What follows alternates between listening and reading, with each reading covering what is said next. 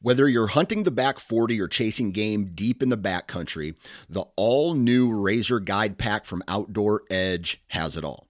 Coming in at only 12 ounces and in a premium wax canvas roll pack for compact storage and travel, the Razor Guide Pack is seven blades in total, including a 5 inch replaceable blade folding knife, a 3 inch replaceable blade caping knife, and the flip and zip saw for wood or bone.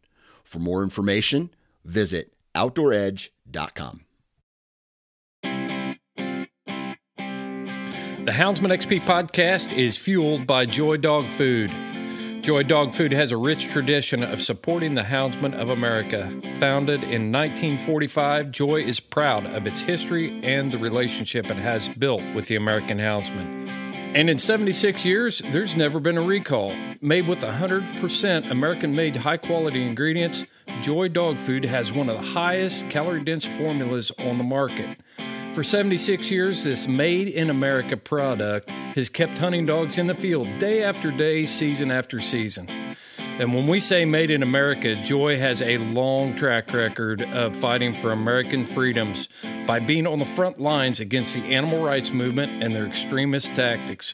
Joy will fuel your hounds and fight for your freedoms, fueled by Joy.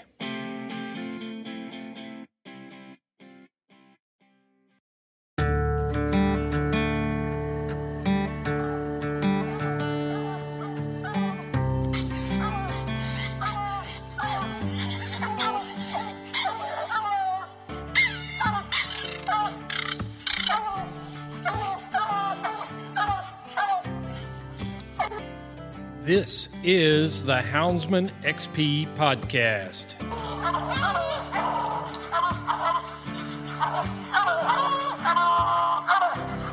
Good dog, get that bear. Get that bear in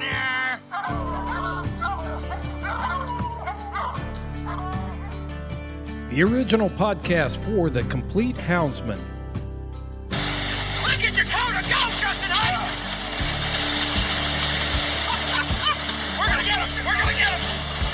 The podcast that represents our lifestyle of extreme performance.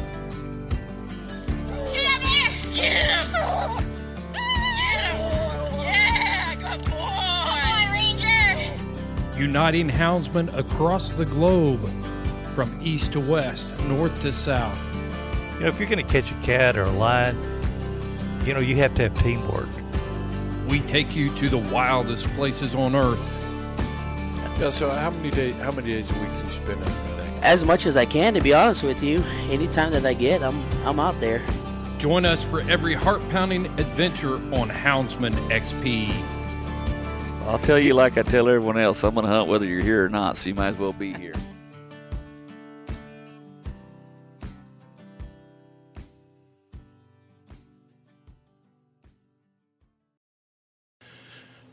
This is a special edition of the Houndsman XP podcast because we've got a, an, a legislative emergency in Utah.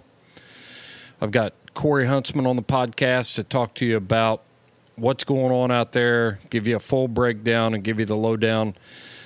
This thing's getting a lot of coverage, which it should.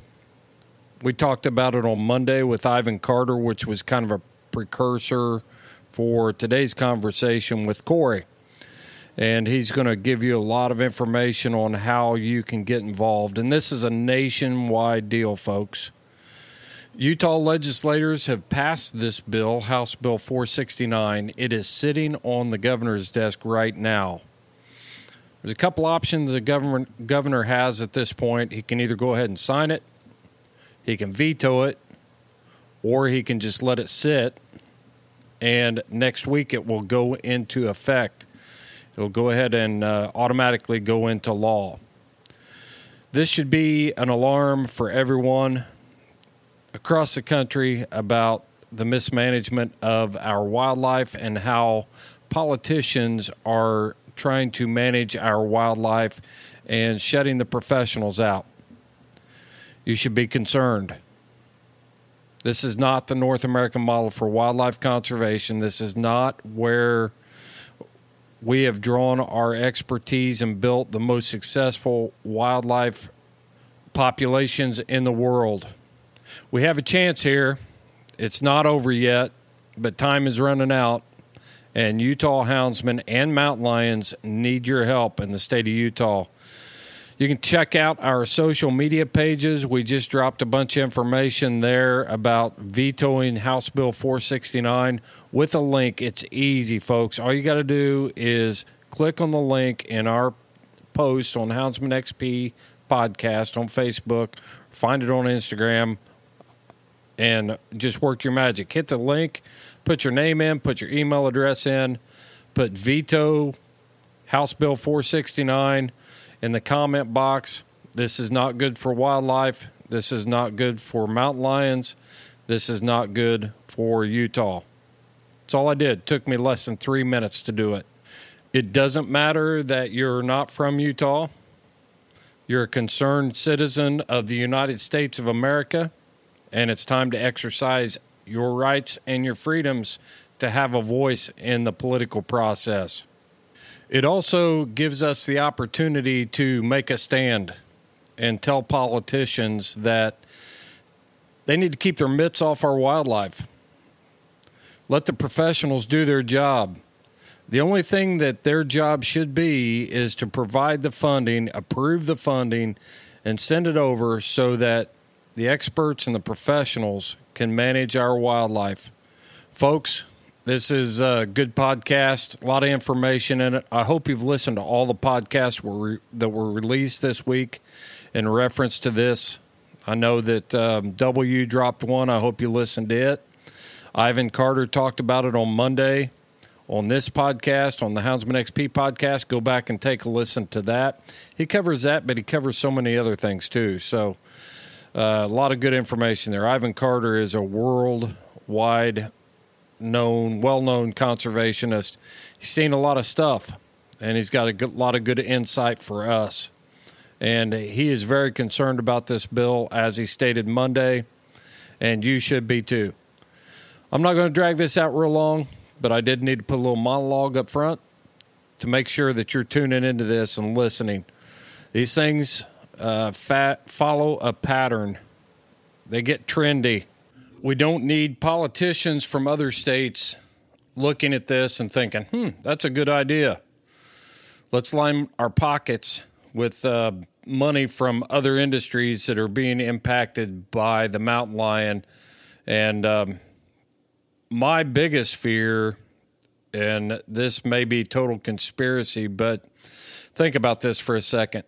You take the number one apex predator off of the landscape in Utah and now you've got the same ag community that wants to eliminate the lion complaining about deer damage and competing for grass and everything else. And the stage is ripe for center for biological diversity or one of these other groups to swoop in and say have we got a deal for you? Let's introduce wolves. I'm telling you folks you got to be on point here. I'm not going to drag this out. Here's Cory Huntsman. Thanks for listening to the Houndsman XP podcast. Take action today. Morning, Chris. Morning, Cory. How you doing, man? Doing good. How about you? I'm doing real good. How'd the banquet go? And it went awesome. Uh, probably the biggest banquet. Not probably, it was the biggest banquet we've ever had. It was. Yeah, we had a better turnout than we've ever had, and you know, by far we've raised more money this year than we ever have. So it was it was great to see all the support come in, especially at this time of need. Oh, there's definitely a time of need, and that's what we're talking to you about today. Is uh, this is kind of a houndsman alert? You know, I, I think there's a lot of stuff that we can talk about today, and and um, a lot of it's been covered. You know, we had Ivan Carter on on Monday, and uh, I think didn't W drop a podcast this week about the they, issue? They did. Yep. Yeah. Yeah. So I don't want to be redundant and cover everything, but I think all the press we can get is good press for this issue. And uh, I'm going to let you kind of, you know, steer us through this whole thing and and um, let us know what what's going on in Utah, and that way, since I haven't had a chance to listen to W's podcast, so I don't know what you guys covered and what you didn't, or if there's something else you need to throw in there. But so we got Cory Huntsman on the podcast, and uh, Cory, you're the president of the Utah Houndsman Association, right? Yep, that's right. I mean, how could you not be the president with a last name like Huntsman? I guess you. It's it's a curse, I guess. yeah. I've never. I, the only way it could be any more fitting if it was Houndsman, but I don't know anybody with that last name. So, yeah, I don't either. yeah, yeah. So, you know, just give us some backstory real quick. Whereabouts you at in Utah? You know what? What's your uh, what's your life? You know, third th- three minute life story, Cory. Well, I'm uh, I live in Erda, Utah, just kind of west northwest part of the state. Um, lion hunted. Well, I'd lion and bear hunt for about 20 years with hounds. Uh, I'd breed and raise my own kind of line of dogs. Uh, been president of the Hound Association the last three years. They haven't got I tired tried- of you yet, huh? I'm hoping they will. Just like- No doubt, It- man. you know, it's a lot of work, but I think if everybody can dedicate a few years to to pitching in and helping with an association, you know, everybody kind of paid back and and take their turn. That's what'll keep these associations going. And it, it is definitely my turn. I I hunted a long time and just kind of kept to myself, and it it was certainly my turn to step up and and help out. So, yeah, do you guys have were you mentored into that program? That's why I'm kind of I'm kind of curious about this. Uh, a lot of time, these organizations that I've seen in the past kind of become these, you know, power vacuums where people want to stay in charge and and so they don't really mentor the next generation coming up. So you've been a president for three years. Did you have a mentor in this thing, or or and kind of pave the way for you here? No, unfortunately, no. Honestly, and uh, and it's three it to the rough- fire.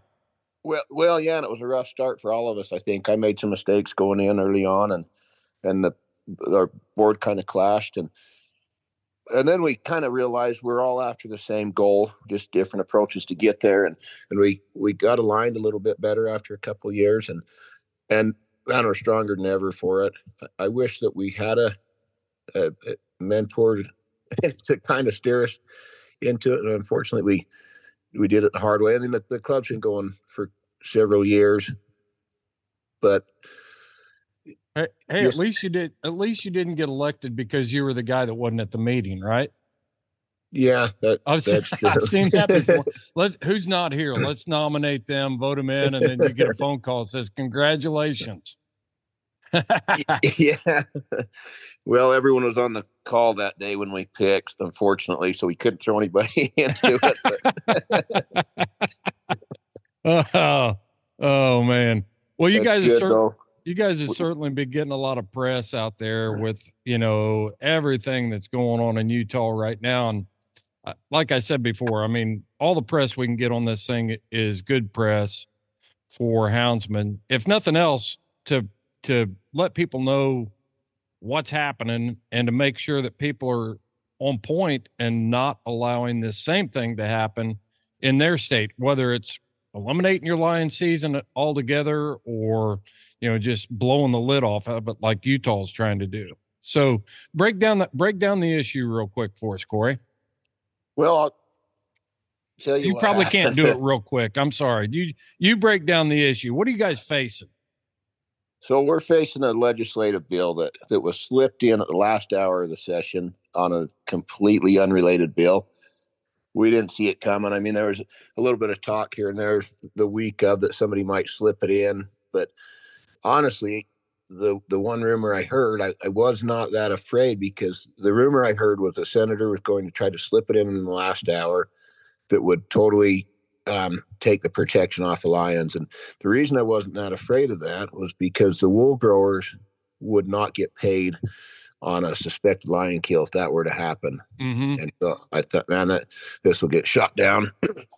but the way they did it, requiring a small games license, they still get paid. And it, I mean, about the only thing that's not regulated on them would be hunting at night. Uh, I mean, that's about the only difference. Now, I'm I'm hearing that their wildlife board might have some um, controls over this, depending on if it's you know, and the legislators can come back and say, no, that's not what how we meant for the bill to be interpreted. Mhm. So we're going to try to, if it does, if the governor does sign, we're going to try to get some controls in place. But the way it's written, um, it's open to kill females, kittens, snares, traps, unlimited uh, bag limits, year-round quotas, and and our media is kind of portraying it goofy. It seems like they're what are they saying about are- it? well, their headlines are extending the seasons from seven to 12 months, and that's hardly the issue. I mean, lions are hard to hunt in the summer. So, Mhm.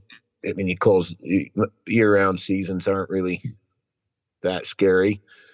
Um, 60 67% of our state is already in a year round season with up to two lions. The legislators, legislators got us on a bill a couple of years ago that kind of, kind of forces the division to open up a unit to unlimited tags if the deer herd's under objective. And it's supposed to be if lions are a limiting factor, but it's, you know, they get so much pressure from these guys, from these legislators that they, they put, they went way overboard on it basically. Which, Yeah. So we're already hard enough on the lions. Uh, well, I'm definitely uh, for finding a predator prey balance where we're not going to suppress a deer herd or keep it from from growing but there is that, that balance where you can have both and and that's what the utah houndsman association stands for.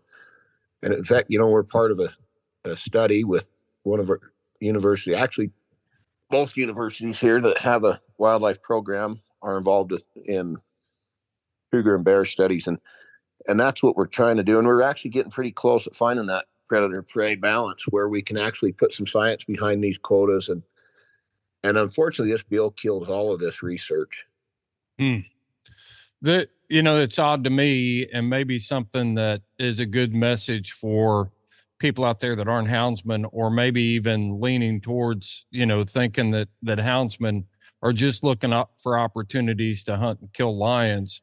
You know you come back to the east here and you know you take the the raccoon seasons and and coon hunters are looking for more opportunity and availability our resource with the raccoon is definitely not the same. It's not as um, fragile as trying to manage for a, a mountain lion season.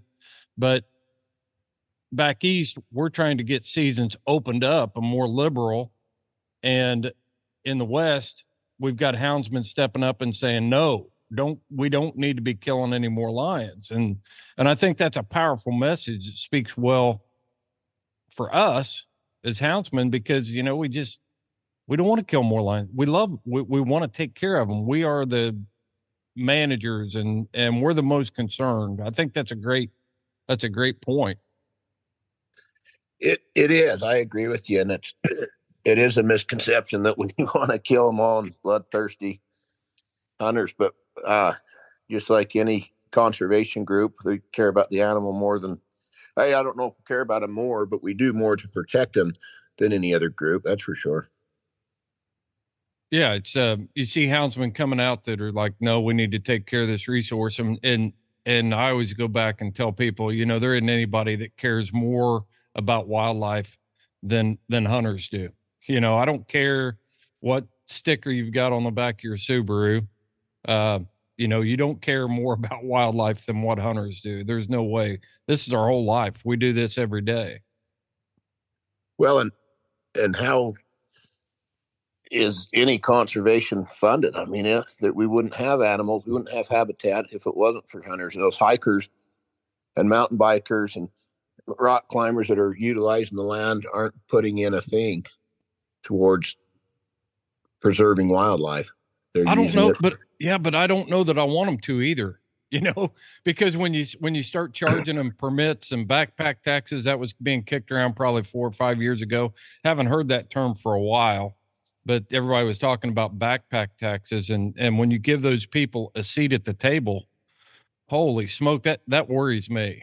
That worries me. yeah i me. agree with that yeah 100% we Utah tried to pass the thing, and maybe it's passed. I'm haven't really followed up on it, but for our people using our wildlife management areas owned by the fish and game, they tried to pass a, a deal where they had to have a hunting license to use it, whether they hunt it or not, and they really pushed back hard. And yeah, to your point, I kind of agree with you. I, I'm glad that they did push back on that. And, Yeah. and, and they don't have a seat at the table. I'm I'm good. I'm good if they require them to have a hunting license. You know that that has you know I guess they could still get a voice that way. But when you set up, if your state legislators would come out and say, "Hey, we're going to do a backpack tax, a land use tax," holy smoke, you know, a land use permit, and I don't know, you can't. Last time I was on uh, in the Hoosier National, um, you know, walking down the the one of the Mount Nebo trails, I was walking in there to squirrel hunt, and I had to. It was like walking down the interstate, dodging mountain bikes and stuff, you know. And I was like, "Holy cow, what's happened here?" Oh yeah, it's where we collar these lions. It's kind of on an urban interface area, and in the mornings you get up early and can beat them all, but coming back down, it's a steady flow of traffic. Yeah, for sure. So let's let's ask, I want, where are you guys at? I mean, give us an update. Where you at on this whole thing? What's the process look like?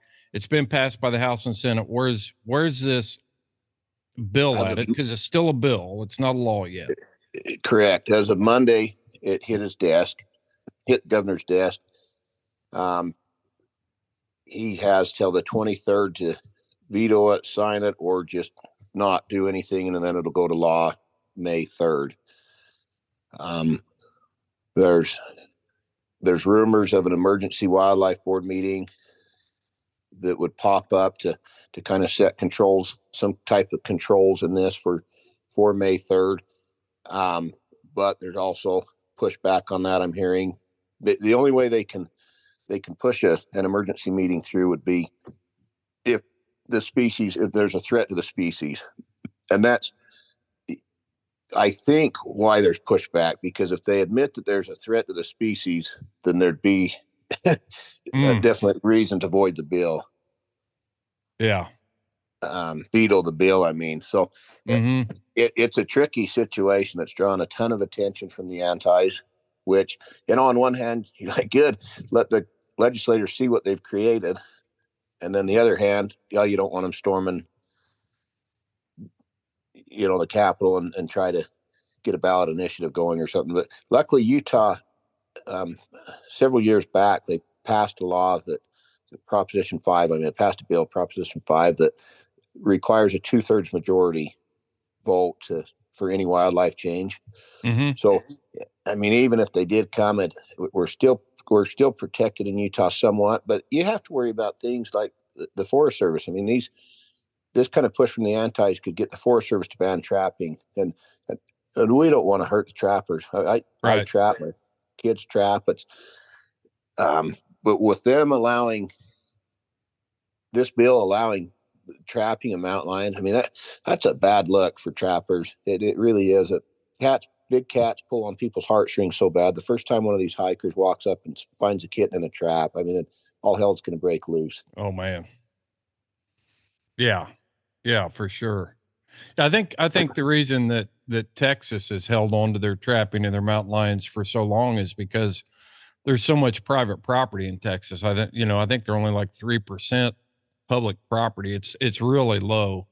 And so the public doesn't have access to those ranches and things like that in that backcountry area whereas in Utah, I mean, where do you guys where do you guys rank? You guys are way up there on public public land and it's open to anybody. It is, and it, and you know, especially since COVID, it's getting used. I don't know what happened through COVID, but people are recreating outside a lot more, uh, ten times more than I've ever seen. You, you can hardly get away from them anywhere you go, so they're going to stumble upon these cats in traps. Um, but you know, even to to speak to Texas, we've had some deer hunters reach out and say, "God, you guys are doing this backwards. We're trying to get lions on a big game list because we're we're uh, worried we're not going to be able to kill them at all if we don't. Uh-huh. We won't be able to manage them all. So they're getting so much negative attention, even with all that private property. And Yeah. uh, you know, Utah's going backwards here. I mean, it's just it's frustrating. I mean, like in your Ivan show, he came out to collar with us, and you know, world renowned conservationist, and been in all kinds of studies, and sees the importance worldwide of research and Yeah. putting sportsman dollars to to work to learn more about finding this predator prey balance and, and the right populations. And and we're going back to the stone age. We have data showing where we need to put pressure on lions and where we, where it's not helping.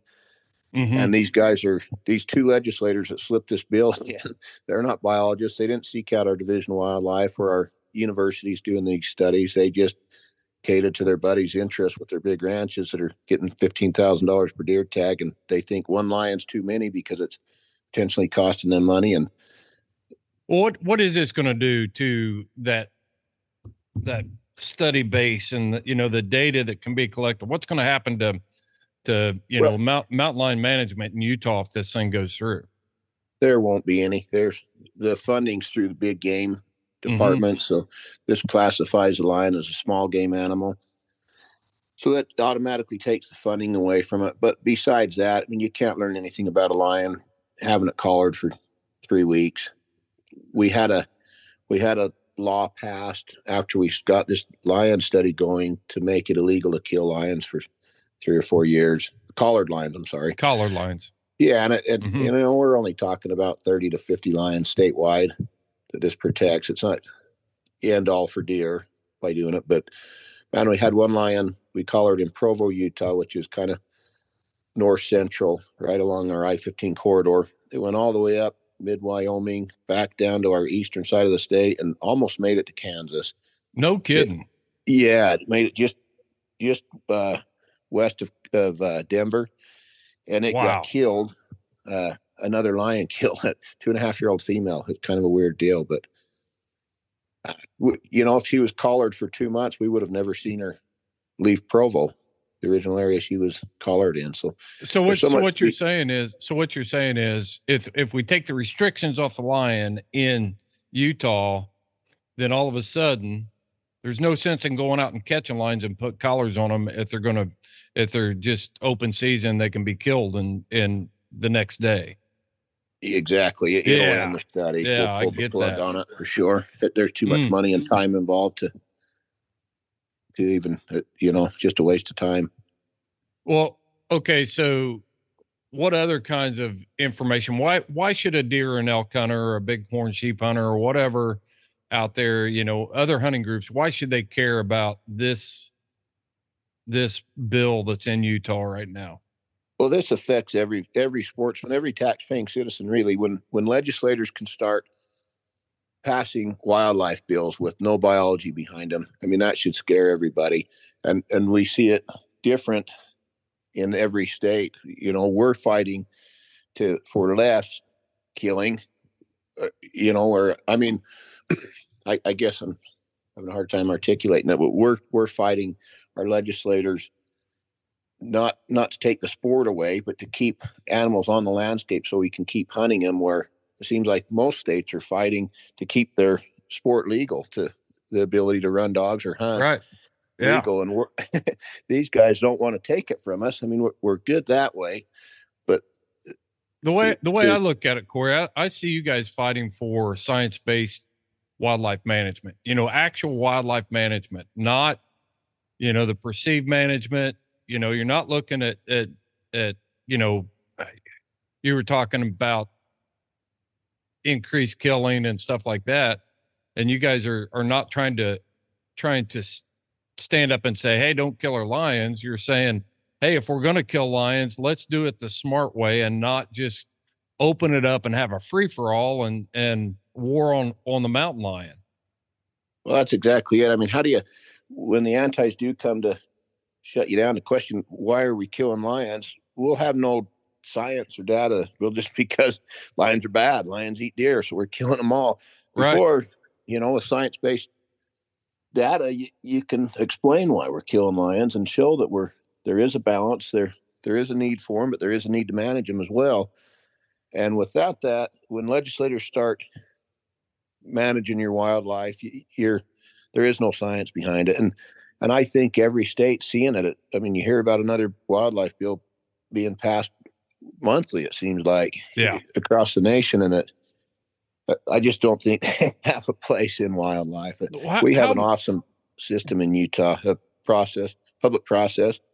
We if, on on any big change or management plan, we have a committee with formed with every stakeholder from land, you know, federal land agencies, private landowners, uh, wool growers, cattlemen, hunters, sportsmen, houndsmen, and we get invited to these committees, and there's usually four or five meetings in across the state for four hours apiece, and then the can you know the the middle ground that we come up with in these committees, they run through a RAC process, which a regional advisory committee, and we have 5 mm-hmm. different regions in the state, and so every region in the state allows public input and and our state game agency explains why they're proposing what they're proposing so the the public's really involved. And then the final step is our wildlife board. Some people call it a commission but our wildlife board's made up of seven guys.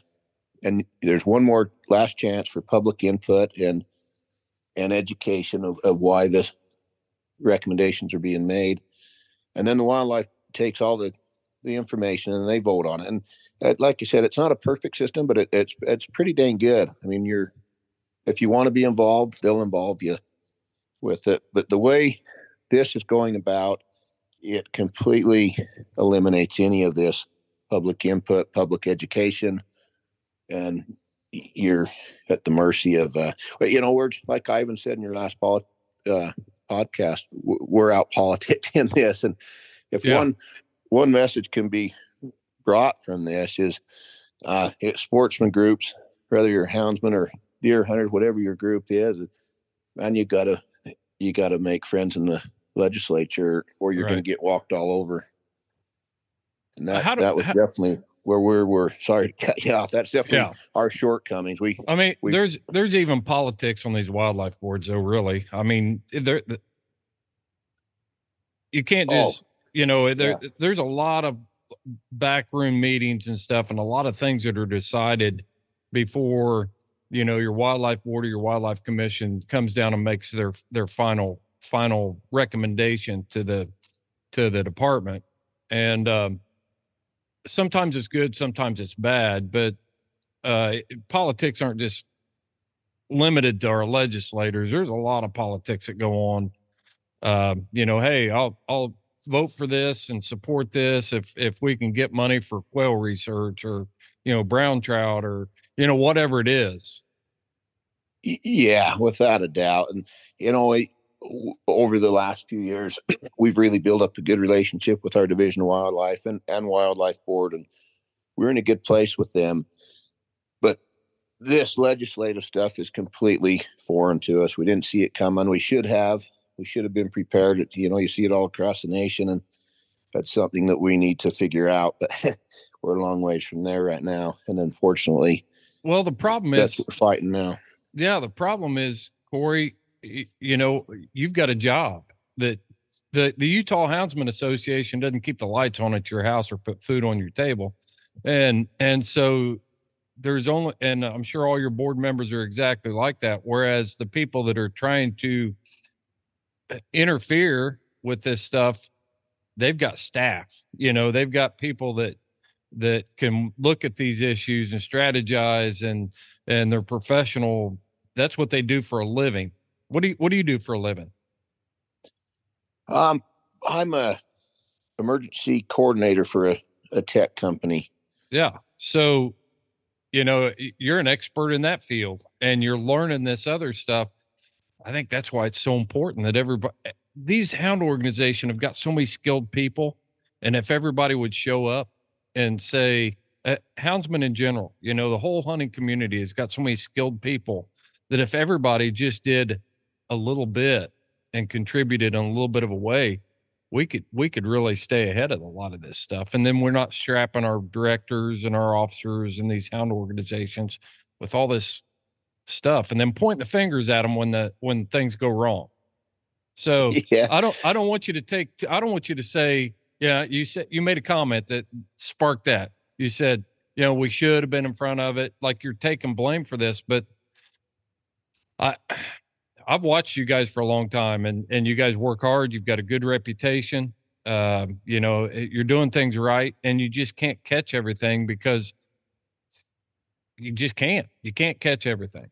So don't be too hard on yourself, man.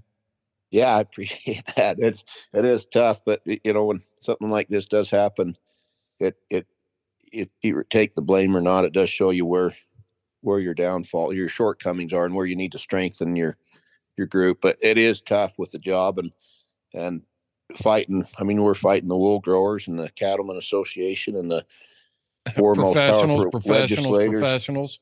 Oh yeah, and Yeah. guys that that old guys favored and have a lot of money, and you know, and it's it'll take a miracle to get this vetoed. That's for sure. Do, does the Utah Houndsman Association? Do you guys have a paid lobbyist that works for you out there? We don't. Well, I'm Yeah. meeting with one today, so I guarantee you that the cattlemen and the wool growers, they've got lobbyists that are that are working in their interests. And I think there's an opportunity. We featured, um, you know, protect the harvest there, and you would think that with as many common enemies as we have, hunters and the ag community, ranching community have, you know, we could we could find some common ground and not be trying to kill each other all the time. yeah, I agree. Uh, that's a yeah, that's a problem. We we should be all on the same side, but The same people, the same people that are coming and saying that you know you shouldn't castrate a, a calf, are the same people that say you shouldn't be treeing a, a mountain lion with a hound. You know, that's exactly right. Yeah. you know, and oh, you shouldn't ride your horse. Oh, you shouldn't work your dog. Same group of people. Let's all get on the same page here. I think you know as, as good as Bill's Proposition Five is, it, it when it passed, we were right on the verge of losing trapping and hound hunting. So it was a saving grace. It it really was, but it also lets these guys know that they don't need to um, unite right now. I think I think we've got another thirty years before the demographics. I, mean, you know, it, it could change really fast, especially with the bill like this. It could really speed that up. But this that's their security. They tell us they have 30 years before they have to worry about that. And they don't think they need us right now. But Well, I'll, tell you, man, that's that's a common problem. We we dealt with that in Indiana. You know, just getting people involved. Your average your average deer hunter doesn't belong to any organization because there's not a need. There's deer Yeah. everywhere. You know, um, the hook and bullet crowd's pretty much asleep at the switch because of all the great work that the North American model has done for wildlife in this country, and um, you know, people are starting to wake up to it. But but by and large, I mean the hunters and fishermen have been asleep at the switch and they're just they're just out there, you know, casting a line in the stream and walking through the woods and setting up their tree stands and doing whatever and saying, Man, this is great. And they're not looking down the road. They're not they're not seeing that big picture. no, and it's easy to do. Y- y- You, know, bet. yep, for sure. For sure. So how do we get how do we get here? I mean, how do we get to this point where we've we've allowed the science north science-based North American model to be to be cast aside to let people you know make decisions on wildlife that have no knowledge of wildlife. What how do we get here, Cory? Well, the ballot box. I mean, it's who we voted in. We've got this is the fourth year in a row we've seen these legislators get their fingers into, uh, you know, various wildlife related issues, and they they keep getting voted back in. Um, Mhm. we need to pay attention and and uh, and get out and vote and and I think point out to the public, let this you know be seen what these guys are doing. If you you hunters that are out just casting your line and and sitting in your stands, and that these guys are affecting you. They're going to affect the way you can hunt and when you can hunt and what you can hunt if if you continue to vote them in they'll they have their own narrative and and i i don't know how else to stop them other than to vote them out it's such a the this whole political arena this day and age is such a uh, it's just a quagmire really. Uh, i'll just talk about indiana. You know we we have had a, a dominant majority uh, conservative legislature and governor's office for man i'm trying to think the last time we had a democrat governor here. And and you know as as sportsmen we always jump on those bandwagons. I'm not going to try to make this a republican democrat thing at all but i think we need to to i i worry because i see things um more concerned about the dollars that corporate America can bring in, the the capitalism side of it. And I sound like a daggone Marxist right now, and I hate it. But but as sportsmen, we have to pay attention to that and really challenge these conservatives that and and our legis our our legislators to to act in the best interest on all things, not just special interests that's going to get them reelected. That's a tough one, man.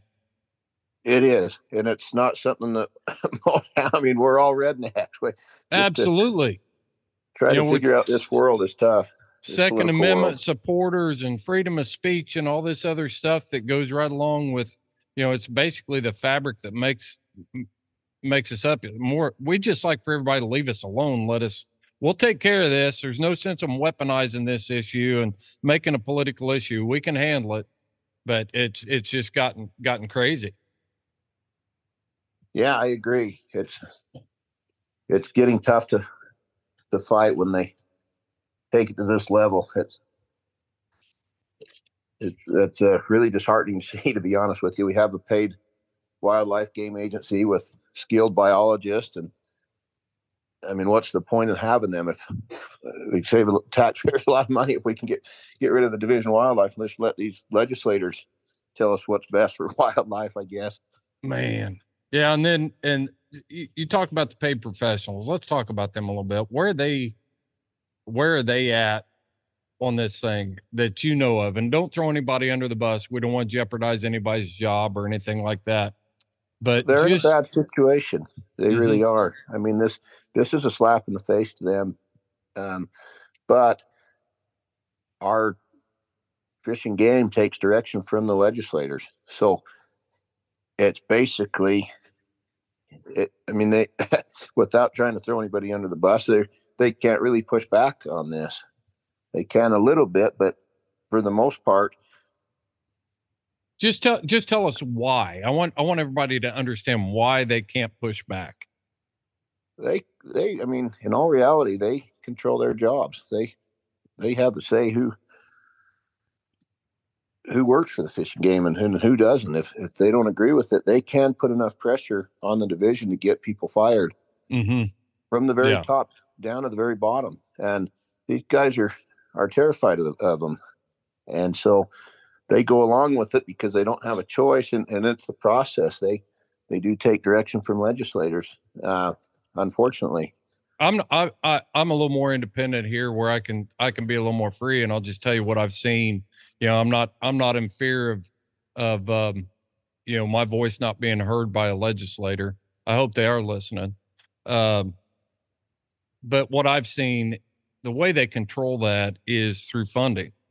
You know, so you get you get a, a biologist out here that's beating the drum that that shows up and he starts, you know, he's waving the, you know, don't support this bill you know? He's out there in the public eye and doing interviews and and he's just exercising his rights as an american to to voice his opinion. Well what happens is the guy that that is the head of the resources commission sees this gets it brought to his attention and he's buddies with the guy from the wool growers and the guy from the wool growers sees it and calls this other you know the legislator and says hey you need to shut him up. So they call over to the the department and they say hey you need to shut him up or you're not going to get funded next year. That's how the pressure works. It, yeah it's horrible you know i i don't want to get anybody in trouble but i i read a couple of local articles where the the division was supporting this basically. I mean, it really looked looked that way. And I was on my way to talk to a different local reporter, and I called them on my way in. I said, "Oh, am I burning bridges for you guys?" They said, "No, not at all. Why?" And I said, "My, you guys upset the way I'm fighting this?" And they said, "No, we're cheering you on this was a slap in the face to us. And I, said, God, you'd never know it by reading your articles. And they said, well, we take direction from the from the legislators, and we don't have a choice on this. So it's a.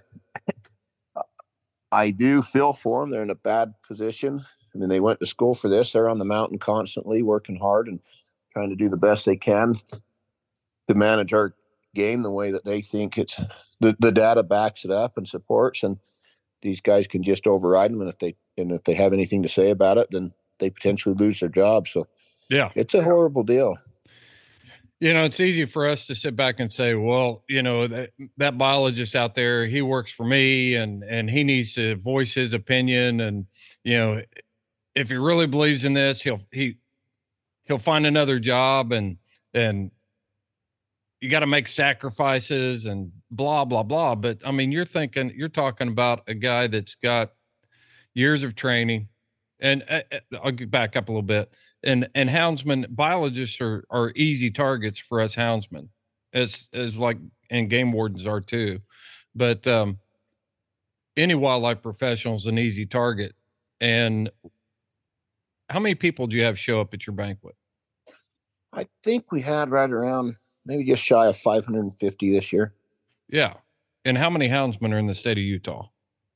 Estimate. I bet you. I bet you we're close to a thousand. That's a pretty daggone good. That's a pretty daggone good return right there. You guys are doing things right, and that that tells me. But a lot of times you see, you know, these hound organizations and eh, that are you have people that show up and then there's a bunch of people that won't show up. So for a houndsman to sit back and say, oh, he ought to just sacrifice his job. They won't even show up to a banquet a lot of times to support what's going on. You know, they won't spend a hundred bucks to to to to support the cause, but they're all about this biologist sacrificing his job for the for the good of the cause.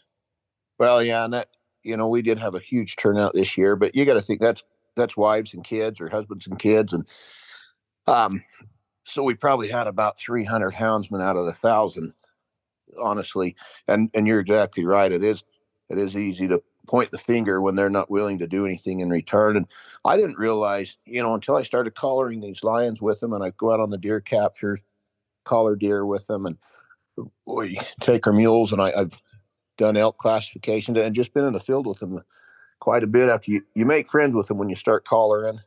Yeah. And uh, and you get invited to more things and you know houndsmen spend a lot of time away from their families on the mountain.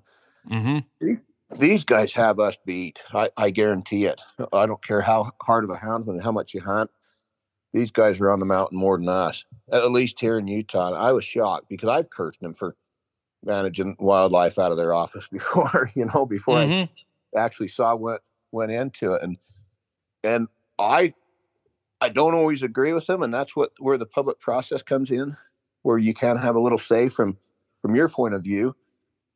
Um, boy, I I do trust him more than I did before I started working with them. I think they are the the experts. I and well, their voice should be heard.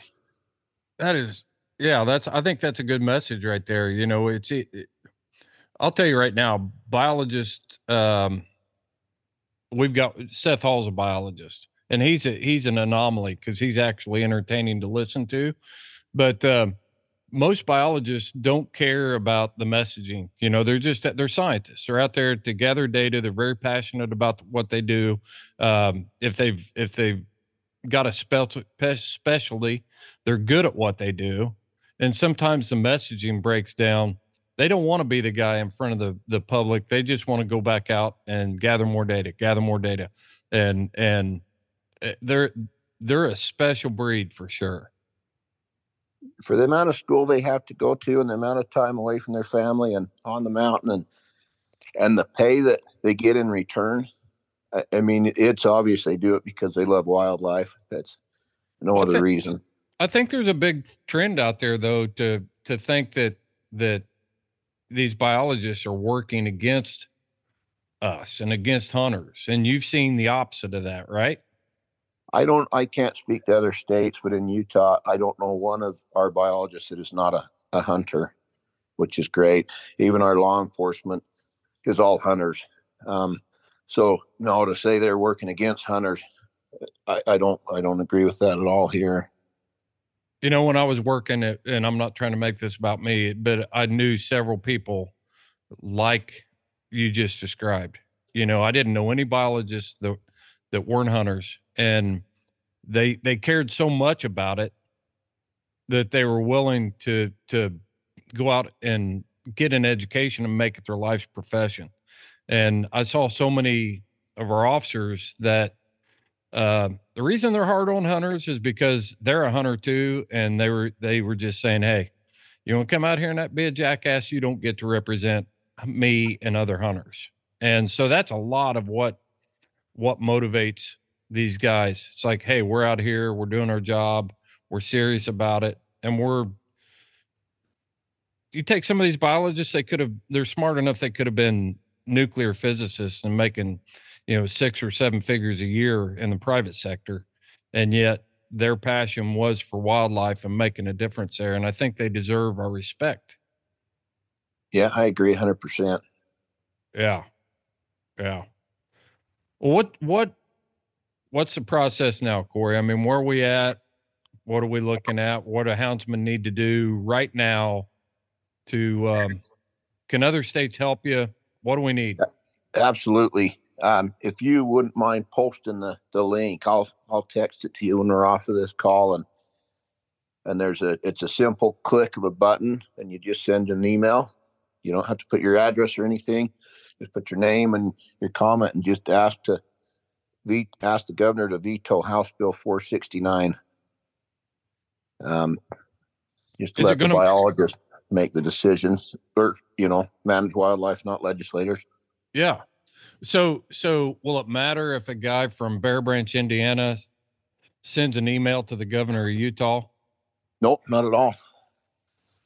You don't think it'll matter? Will it, No, will I'm sorry. a- I thought you meant hurt. I'm sorry. No, it Okay. won't hurt a bit. Yes, heck yeah, it'll matter. Uh, you know, it's it's you still have the money and the power being pressured on the governor, but I think enough public feedback is going to make him think about it, and, and I know it is making him think about it. We've we've been in contact with his office, and they said they're getting a ton of calls both directions, which to me. Uh, just shows even more reason to veto this and run it through the public process. So, uh, absolutely, I think it helps if if houndsmen will will take five minutes and and shoot an email in. I mean, it, it's really a simple form. yeah. You know, doesn't require any real personal information other than your name. Yeah. So this link will take me to a to a like a um a prepared email that says, "Hey governor, don't do this. I'm against this." And it's already written for me. All I got to do is fill in my name and a little bit of personal information, nothing in depth, and shoot that in and he's going to get that get that information across his desk. Uh, it's not it's not a filled out email. All it is Okay. is a you put your your name and your you know just like an email it has a subject line. Just in the subject, just put please veto House Bill 469, and Okay? then in the comments you can put as little as much as you want. I think basically they're reading the subject line only. So if you just put please veto House Bill 469, that's plenty. Yeah. Yeah. Yeah. Probably less is best on this whole thing. You know, veto 469 and then say I'm a concerned citizen and this is not good for wildlife. And that's really all you need to say. If you try to write a book, they're not going to read it for one.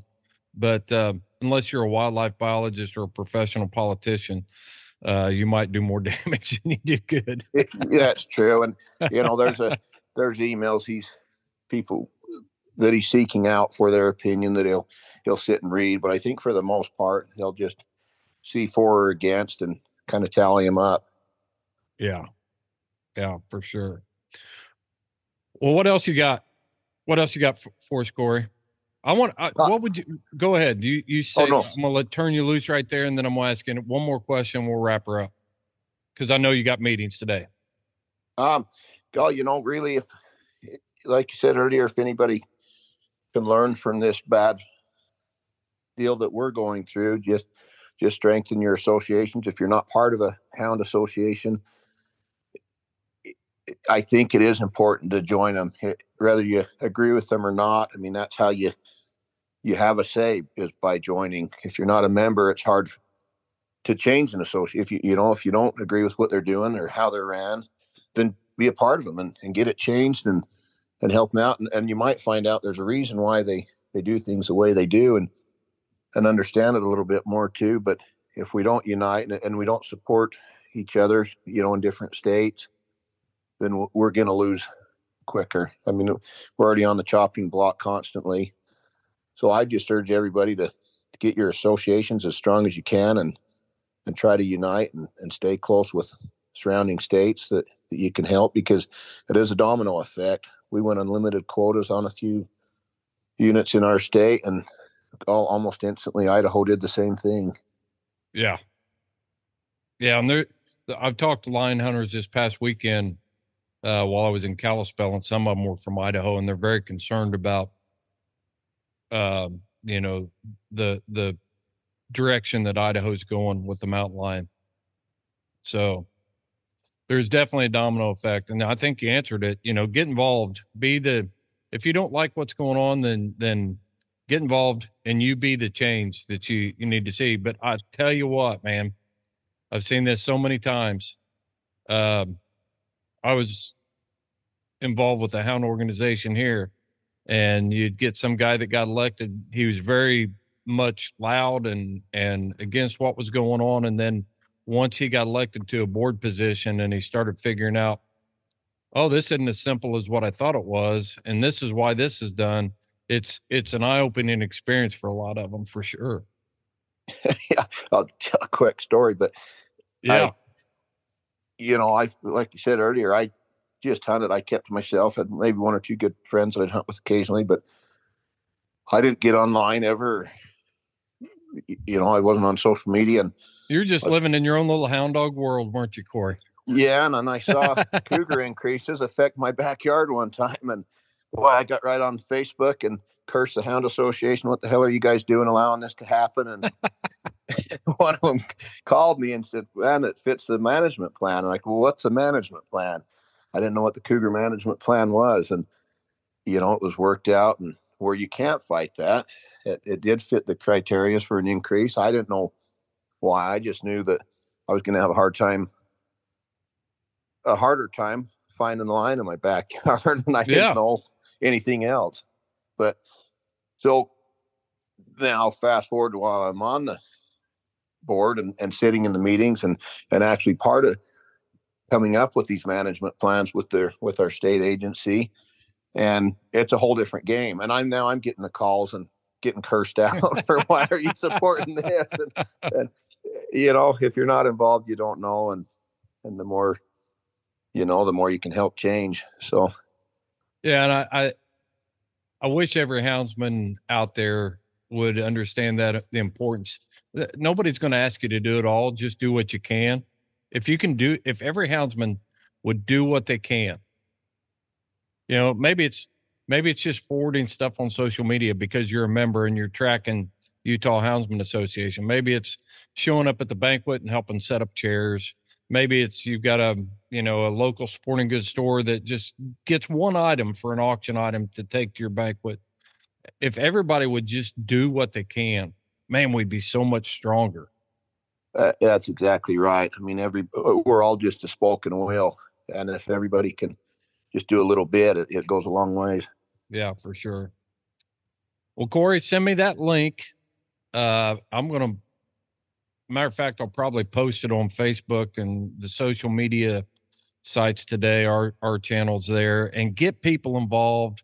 And every voice matters on this. Yes, definitely. Yep and I sure appreciate you doing this.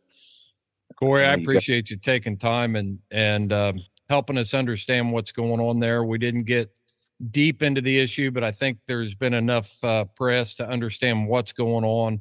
We just need to keep beating the drum, get involved, get involved, get involved. Don't don't uh, sit back and think that somebody else is going to going to take care of things for you. And it may sound like a good deal, you know. I, I I'm looking at it and I'm thinking, yeah, I can go to Utah and chase lions and and you know do it on a small game license. What a great deal!